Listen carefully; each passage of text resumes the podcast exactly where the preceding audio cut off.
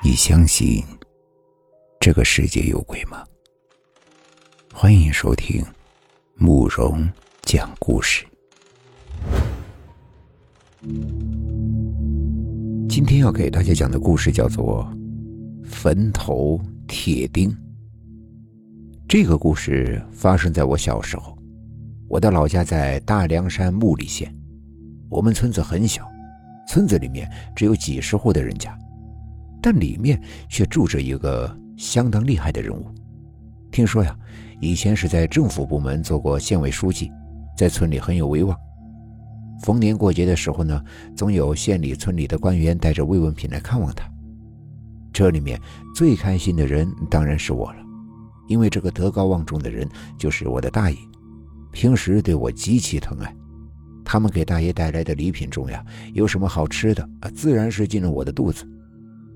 大爷的家里有两棵万年青，树枝的顶端被编织在一起，形成了一个圆拱形，像一道门一样漂亮。万年青的旁边是一棵葡萄树，葡萄的树藤缠绕在这两棵万年青上面。夏天的时候呀，大人们总爱在树下打麻将、吃葡萄，别有一番风味。这次回到大爷的家里面，是因为大奶奶脑淤血。血管爆裂，抢救不及时，离开了人世。作为晚辈的我呀，需要给大奶奶披麻戴孝送行。还是一样的，万年青缠绕着葡萄的藤子，像是被痛苦的纠缠的人一样。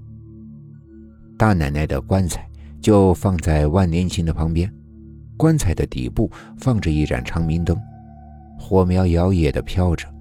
屋内的大堂里。坐着几个法师敲敲打打，还有一个专业的带哭的老妇。有的时候，人的亲情感情也是花钱让别人来演绎的。由于大爷的关系，大奶奶并没有实行火化，而是连着棺材一起埋在了万年青的树旁。圆圆的坟前立着一块大大的墓碑。从那以后，我总是梦见大奶奶邀请我去她家做客。他呢，还是像以前的样子，只是两个脸颊非常的红，像是高原上经历了风吹日晒的样子。两块粗糙的高原红，在大奶奶原本白皙的皮肤上，显得有些让人不适应。大奶奶，您的脸怎么了？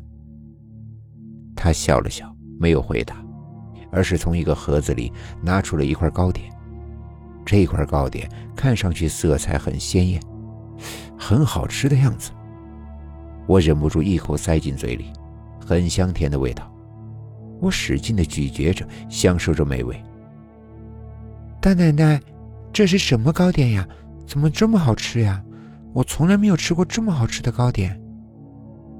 大奶奶慈祥的笑着：“孩子呀，你就留下来，跟大奶奶做个伴儿。大奶奶天天给你吃好吃的糕点。”好不好呀？我虽然也很想吃这样的糕点，但是要我留下来还是不愿意的。我哭着要回去，可大奶奶就是不肯，最后露出凶狠的样子向我扑过来。我已经醒了过来，醒过来之后，我发现自己躺在医院里，爸妈在我的身体边抹着眼泪，眼睛红红的。看见我醒了过来，焦急地问我有没有什么不舒服。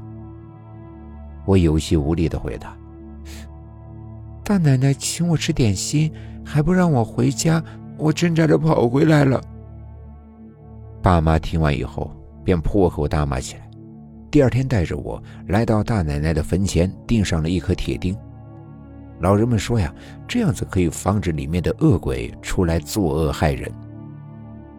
爸妈烧了一些纸钱，骂了一通，便回家了。后来呢，我确实没有梦见过大奶奶。不过年过八十的大爷却有操办起了他的婚事。啊，听说呀，这位新奶奶比大爷小二十几岁。以前大爷在职的时候，两个人便暗地里来往了。现在大奶奶去世，正好成全了他们。他们的婚礼没有多少人参加。家里的人多少是不赞成的，甚至觉得这是一件很丢脸的事。没办法，这位新奶奶根本就不在意大家的脸色，硬是住进了大爷家。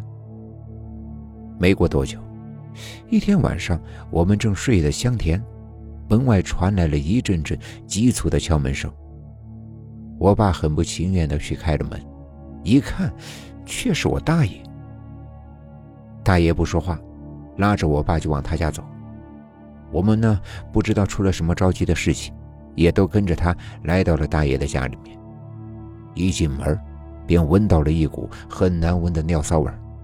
大爷的卧室也被弄得是乱七八糟，床上用品和衣物丢了一地，夜晚用的药壶也被打翻了，里面的尿液流了一地，骚臭味充满了整个房间。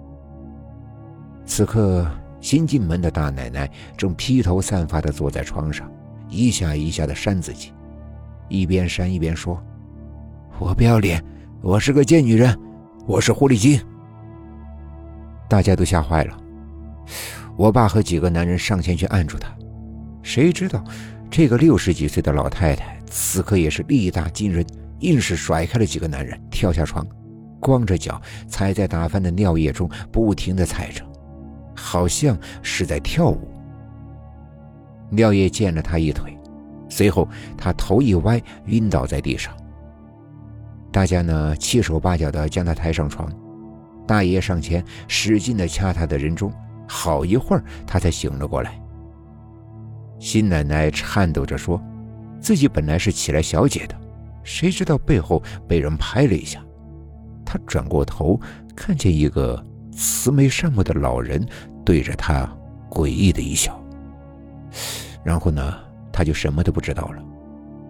他形容的这个老人，正是我去世的大奶奶。第二天。”大爷带着六根铁钉钉在了大奶奶的坟上，联合我爸妈钉的一共是七根。听大人们说呀，从此以后，大奶奶的鬼魂就再也出不了这座坟墓了，除非等到铁钉锈烂的时候，才能够再投胎做人。这段时间就在里面好好的平心静气吧。今天的故事就讲到这里了。点个关注吧。